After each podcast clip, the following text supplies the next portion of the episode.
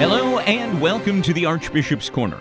This is where we meet each week to talk with Hartford Archbishop Leonard Blair about faith, morals, the life of the church today, and how the gospel makes sense in an ever changing world. This is where we go to find the answers to our lingering questions about the teachings of the church, living the faith life of a Catholic in contemporary society, and developing a stronger relationship with God. I'm Father John Gatzak with many questions that you and I will ask Archbishop Blair as he responds to what matters to you in the Archbishop's Corner. God knows all about your troubles. God knows why you are crying and how long you have been crying. God knows what you are struggling with and where you are stuck. God knows why you continue to struggle with things God has already taken away from you. God also knows why you keep going back and picking them up.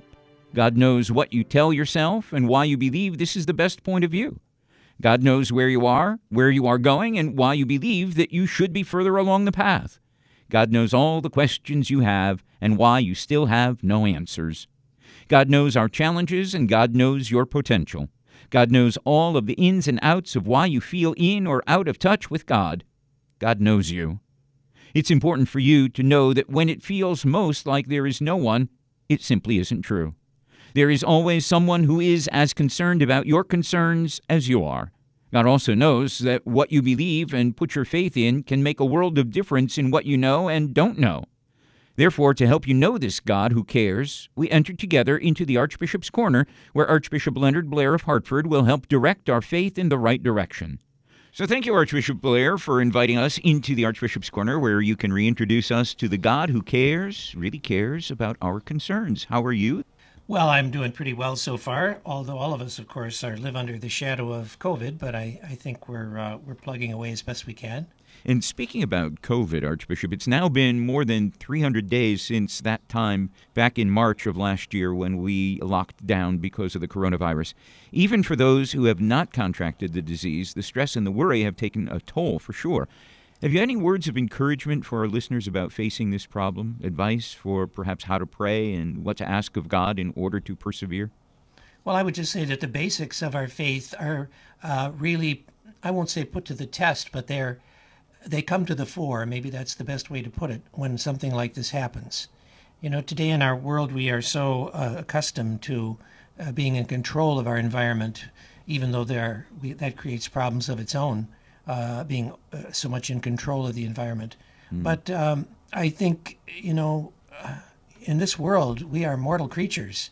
We are prone to uh, illness and, and death. Uh, we are prone to uh, things that befall us through natural disasters and all. God gave us uh, intelligence to be able to combat these things, to protect ourselves, uh, which we are supposed to use these God given abilities. But ultimately, we are mortal creatures and we're not God. We live in a, a, fallen world of sin and death. So the things that are spiritual are extremely important because our, our ultimate destiny, destiny is not here. It's in heaven if we live in accordance with what God asks of us. So, words of encouragement well, Jesus said, Unless you take up your cross uh, every day and follow me, you cannot be my disciple. And certainly, this pandemic is a huge communal cross uh, that's not just for one person or a few people, but for all of us to bear. And so we have to, as always, we have to confront it with the great theological virtues of faith, hope, and love, all three. I've noticed, Archbishop, that the Office of Education, Evangelization, and Catechesis of the Archdiocese is in the process of, or has restructured although the restructuring is currently subject to further revisions. But can you talk a little bit about the purpose of the this office and, and perhaps some of the particulars of the restructuring?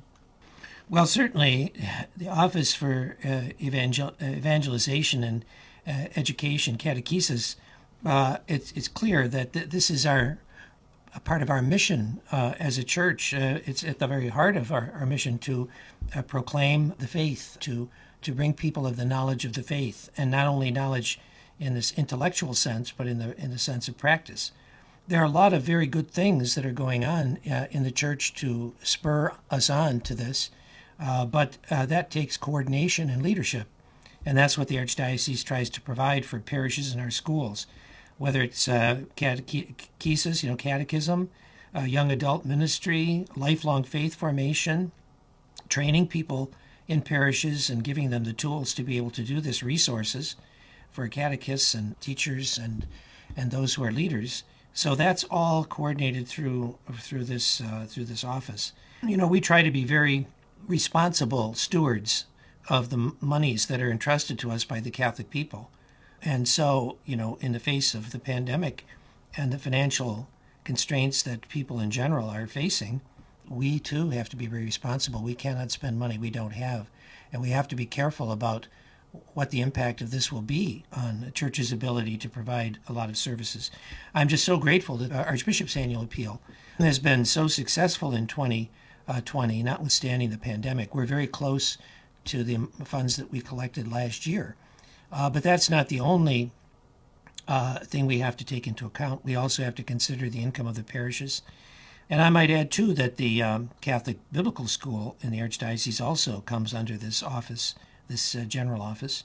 Uh, and uh, that's always has provided a wonderful um, program and a wonderful uh, opportunity for our people to, to grow in, in love of Scripture. Well, one thing I want to say, too, is that, you know, some of our, I've asked uh, Monsignor Donnelly, who has had tremendous uh, success in his parish with uh, Bible study for men to do something to encourage our pastors to uh, have this happen in more parishes. Mm-hmm. You know, now this is no. Uh, I know today we're very sensitive to uh, the role of women in the church and their importance, but I can tell you, as a pastor myself over many years, that many times uh, women are, are more drawn to the existing programs than men, and we need to provide for both. An attempt to provide this for men's spirituality through biblical study I saw it firsthand how successful it was when I was a pastor in Detroit. And Monsignor Donnelly has found the same. And I want to encourage all of our parishes to provide this during this, this new year.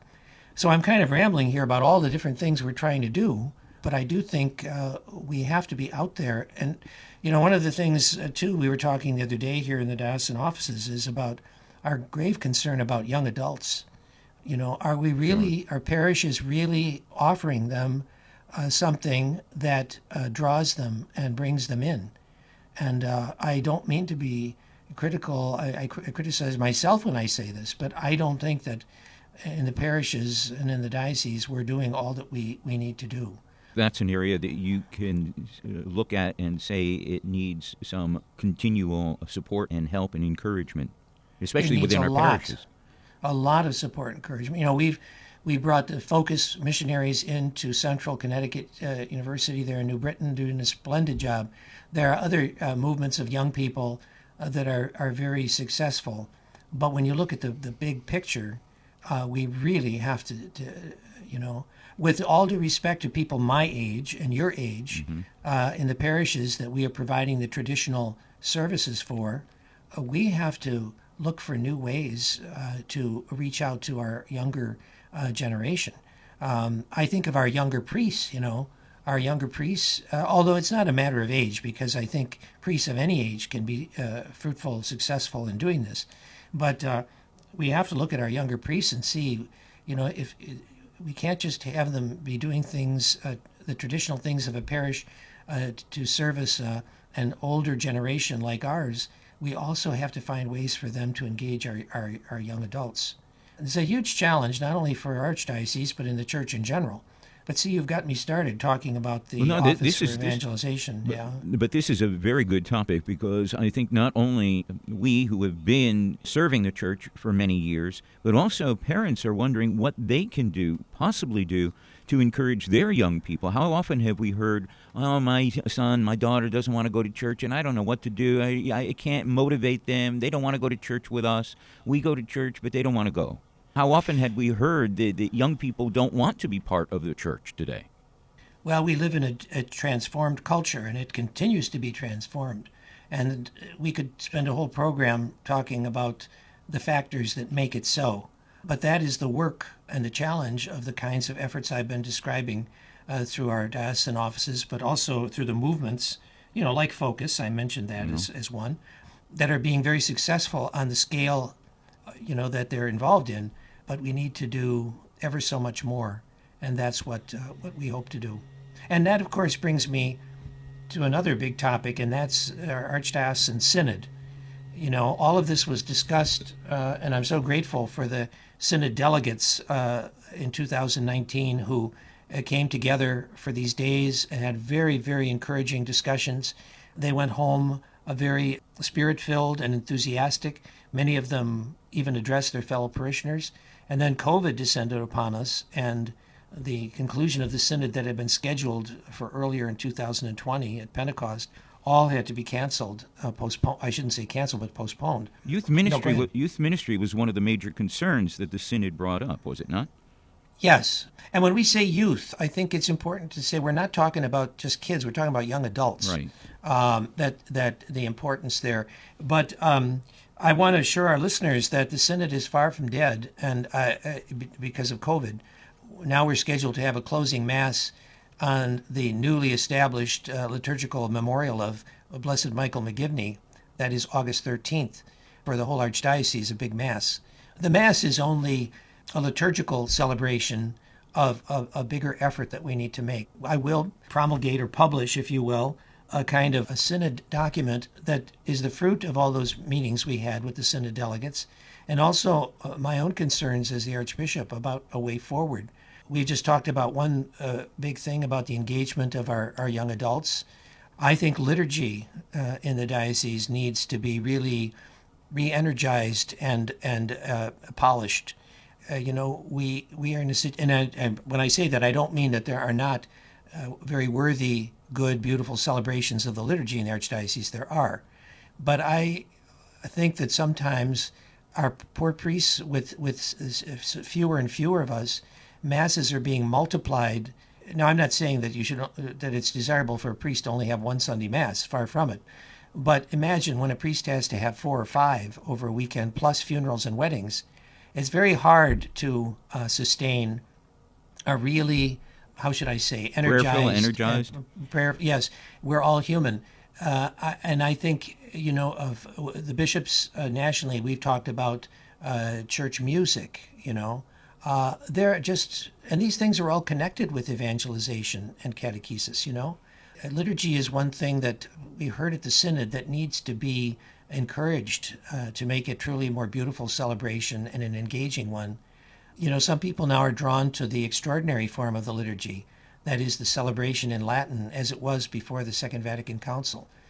And I'm not opposed to that at all. We've we brought in uh, the Institute for Christ the Sovereign Priest at St. Patrick uh, Church in uh, in Waterbury, celebrating it that way. But we also need to look at the the uh, beauty and the engagement and the quality of our our liturgies in general.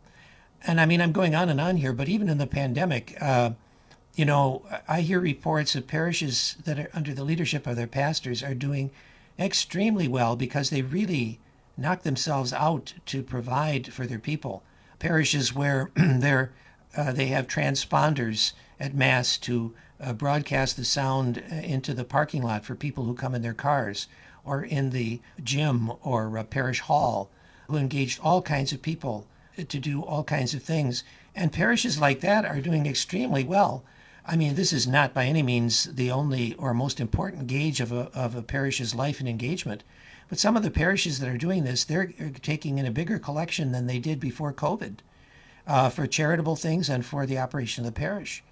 Other parishes are struggling, and I hate to say it, but some are not really doing too much to reach out. And I really want to challenge, and not only challenge, but we need to help those parishes to to uh, find a way to reach out. Uh, so the pandemic is not at all uh, a, a, complete uh, washout for, for parishes. For some, it's very energizing and good. I'm, I'm so edified that at Christmas uh, people. Uh, we heard of parishes that they off they had the, a full parking lot, and then they sent out and then transponders so that the people could hear the mass in the church, and then they got out of their cars in the rain to come up in line to receive Holy Communion. You know, this is very, very encouraging to me that people miss receiving Jesus in the Holy Eucharist, and they're willing to make some sacrifices. But we who are priests uh, in the Archdiocese, we have to really get out there and engage our people and, and do these kind of things. The Archdiocese is there to help parishes to do these things, uh, but it all depends on local support. So if you're a listener and your parish is one of those that's kind of been shy about uh, doing these things, uh, you know, speak up, uh, encourage your pastor, your parish leadership to do something uh, because it's approved, proven to be very successful when where it's been tried. And not only speak up, but volunteer to do some of that work yourself. Well, if you can, not everybody's able to, and we, you know, some people for health or circumstances, but well, we don't want know, to go we- back we- to where we were several years ago when we thought it was the responsibility of the priest and only the priest to to be the leader of the parish and to do all the work for the parish. Well, no, I mean it's a different a different situation today, and uh, we do need the engagement of all of our people to to make things uh, work. You know, Yeah. I dare say, and I'm not accusing anyone in particular of this, but I accuse myself. But we do we do live. You know, they talk about an entitlement mentality that people feel that they're entitled to have what they want when they want and how they want it. A lot of times, but it it that's not the the spirit of of uh, the gospel or the spirit that we should have in the church. Uh, we need to ask what we can do to help, you know, and and we have to appreciate that at a time of pandemic or diminished numbers of priests, or we can't have everything just the way we want uh, is in the past and, and the time we want it and how we want it. So I don't say this uh, in discouraging way. I'm saying it in a very encouraging way that we need to be energized by the Holy Spirit to really get out there. The pandemic is, is an obstacle, but as I've tried to illustrate, much good is come, can come out of this great challenge uh, for, for uh, the energizing of our parishes and for reaching out to people, to making people appreciate more the importance of the sacraments for them, of the importance of being able to go to confession or to receive Holy Communion or to be anointed when you're sick. These are all things that we shouldn't take for granted or spurn. Uh, these are the things Christ has given us.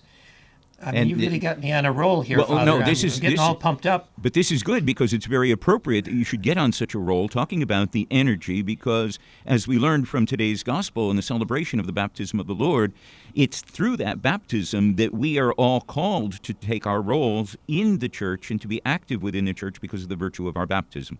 So let's take a look at our gospel reading for today when we do celebrate the baptism of the Lord. And this gospel is taken from the first chapter of Mark's gospel. Now John was clothed with camel's hair, and had a leather girdle around his waist, and ate locusts and wild honey. And he preached. After me comes he who is mightier than I, the thong of whose sandals I am not worthy to stoop down and untie. I have baptized you with water, but he will baptize you with the Holy Spirit. In those days Jesus came from Nazareth of Galilee, and was baptized by John in the Jordan. And when he came up out of the water, immediately he saw the heavens opened, and the Spirit descending upon him like a dove. And a voice came from heaven. Thou art my beloved Son. With thee I am well pleased. So, what are we to make of this gospel? What is its message for our day and age, Archbishop? Well, this gospel provides a perfect segue into uh, from something that we were just uh, well, I was doing most of the talking, not you, but what I what I was trying to say, uh, and that is that uh, it is through the power of the Holy Spirit that we get energized to do what we need to do. Uh, John the Baptist says, "Well, I'm baptizing you symbolically uh, about remission of sins, but it's when the Holy Spirit comes it's through the Messiah that things will really be fulfilled and, and things will be changed. And it begins with the baptism of Jesus in the Jordan. And, uh, you know, Jesus didn't need to be baptized, but it was to fulfill all righteousness that he would be he would subject himself humbly to this. It is the opening of the promise of the gift of the Holy Spirit, not just upon Jesus, uh, who who already possessed the Holy Spirit in fullness, uh, if that's the right way to put it, as one of the uh, Holy Trinity. But it, it, is the outpouring that will come on the whole church. You know, I use that image all the time. Uh, the Holy Spirit is the wind in our sails. You can't see the wind, you can feel it, and you can and you see its power. But uh, that is the, what we, we need to implore the gift of the Holy Spirit. Why, why is the baptism of the Lord considered the beginning of Jesus' public ministry? Well, because it simply was in the gospel. That's that's how he inaugurated his public ministry. Well, can you compare it to our baptism with, with subsequent responsibility then? Yes, well, we become a child of adopted child of God. We become a member of the body of Christ, and uh, which is His church, and uh, we are uh, sent out then on a mission to uh, bring the gospel to the ends of the earth. Uh, all of those things are part of our uh, of what is given to us at baptism. And when we're baptized as little infants, of course, then that uh, we have that grace and gift, but it has to be, grow and develop uh, over time and commensurate with our own uh, age and abilities, uh, but always growing ever deeper. And uh, and then in confirmation, it is literally confirmed and strengthened so that we can go out and be Christ's witnesses in the world. The voice coming from the heavens saying, "You are my beloved Son; with you I am well pleased." Was that for the benefit of Jesus or for our benefit? Well, I don't think it was the, for the benefit of, the, of Jesus, uh, but for, for his mission and for those who were present and for us. And for us today. Let's visit some of the questions that have been submitted by our listeners. For instance, Marcia from Avon says, I have a family member who has a bit of a racist attitude. She is Roman Catholic like me, and each time she makes inappropriate statements, I try to come up with a response that relays the Church's message of treating every person equally. Do you know of any Bible verses that I can refer to when she makes these comments? Well, Marcia, uh, yes, very sadly, uh, you know, uh, not everyone in, who is baptized and professes the faith always lives up to it perfectly. Well, none of us lives up to it perfectly. And um, I have to say that uh, racism and prejudice has to be one of the greatest contradictions to uh, our belief in Christ and our identity uh, as uh, as Christians and as Catholics. Uh, because what did Jesus do? Jesus came to redeem the whole human race. Uh, the whole the, the particular call of Israel was exclusive uh, to them. And what did Jesus do? In everything he said and did, often to the scandal of his hearers, uh, Jesus made it clear that he had come to fulfill uh, the, the calling of the chosen people, the Jews, for the sake of everyone, of all races and nations. Unity with God and of the whole human race is what the Second Vatican Council proclaims, and not just the Council, it's in keeping with everything the Church believes and teaches, as the purpose of the Church in the world to proclaim uh, our unity with God and of the whole human race. Now, people of different cultures and languages, yes, when there there can be clashes, people do things differently. They view the world differently. They may act differently, and the United States winds up being a place, although it's happening in a lot of parts of the world today, where there is a mixing of, of cultures and languages and such, and people and races and races. And sadly, racism is one of the worst forms of division in the world. You know, this is simply not at all in keeping with uh, Christianity, with the Bible, with our Catholic faith. That is not to say that we pretend that there are not cultural and uh, differences among people. And I'm not just talking about black and white, but all. But that doesn't mean that we don't find ways to have mutual respect for the differences and live together in peace and charity. Then the whole New Testament is just filled with uh, quotes, Marcia, uh, about um, unity and charity. You, you know the thing, the, the parables in the in the gospel, the Samaritan woman, where Jesus talked to her and, and offered to her the gift of salvation, and the apostles were appalled that he would talk to a Samaritan uh, and a woman no less, because in that culture, uh, you know, that wasn't done. But the, uh, but Jesus constantly did this, uh, performing miracles for people who were not Jewish. I would recommend, Marcia, that you look online for the bishop's most recent uh, pastoral letter on racism, uh, which we issued in 2018. You can find it on the United States Catholic, Conference of Catholic Bishops website, and I, I think it's on our Archdiocesan website as well. Um, and, and pray and, and find some way maybe uh, to help your family member to have a different attitude. And the website of the uh, United States Conference of Catholic Bishops is usccb.org.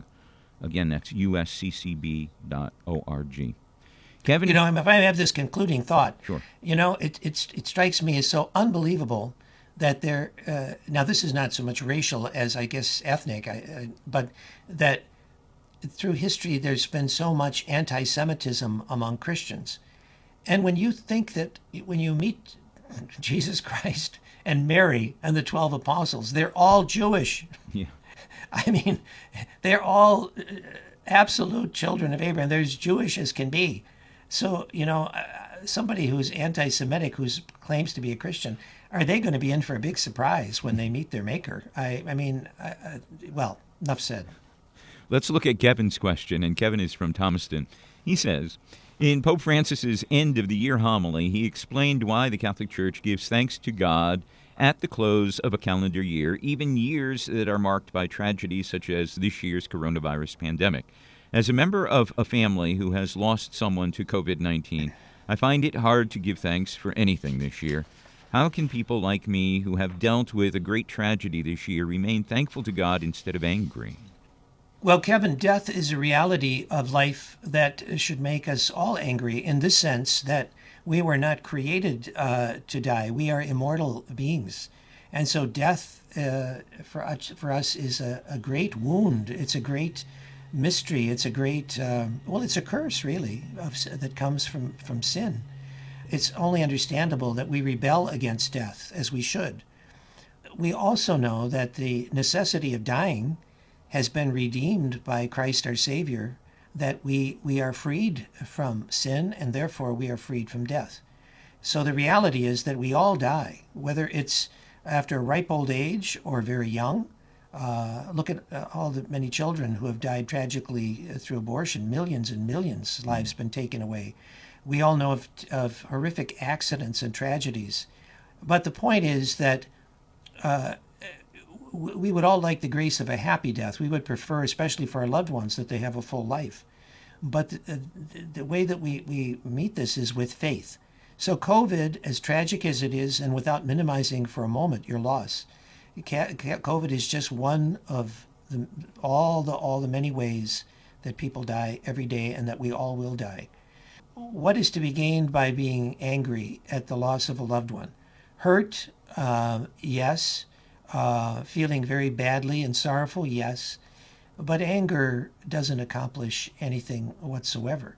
So I think what you, if I may respectfully suggest, is that you you you renew your faith in God and, and God's providence, and you you you ask for the grace to be uh, to find uh, to be healed of this anger, and above all, you pray for the repose of the soul of uh, your lo- loved one, and uh, that they may have eternal rest if you want to understand why there's evil in the world and why there's death, well, that's our whole uh, the whole biblical message, you know. Uh, and don't you think that this COVID pandemic is a sober reminder to all of us that we all must die, and for many of us, we do not know the time or the hour. So be prepared, live life to its fullest each day, appreciating the people that you have in your life the love that you have, the challenges that you have to reach out to other people with the kind of charity that's been given to us. Uh, and the example that's been given to us by Jesus Himself. So this is this is a call to live life to its fullest. Don't you feel that way? Well, fullest in the sense, yes, of uh, with the eyes of faith, and uh, and, yeah. and, again, I go back to the great theological virtues: faith, hope, and love. Those are the three things that have to inform our lives. Let's take one last question, Archbishop from Nicole from Hartford. Nicole says, I heard that the practice of baptism started with adults only. When did, the, did babies begin receiving the sacrament? Well, of course, Nicole, it started with adults only in the sense that when the gospel was first preached, it was to adults to be uh, converted uh, to Christ, uh, to embrace the faith. But very early on, uh, there, in, already in the New Testament, there are uh, mention of whole households being baptized. So it goes back uh, very, very early. Archbishop, we've come to the end of our time together. Can you close the program with a prayer and a blessing, please? Lord, as we enter this new year of grace, 2021, we ask you to help us to renew within ourselves our profession of faith in your goodness and providence uh, for our lives and the lives of everyone.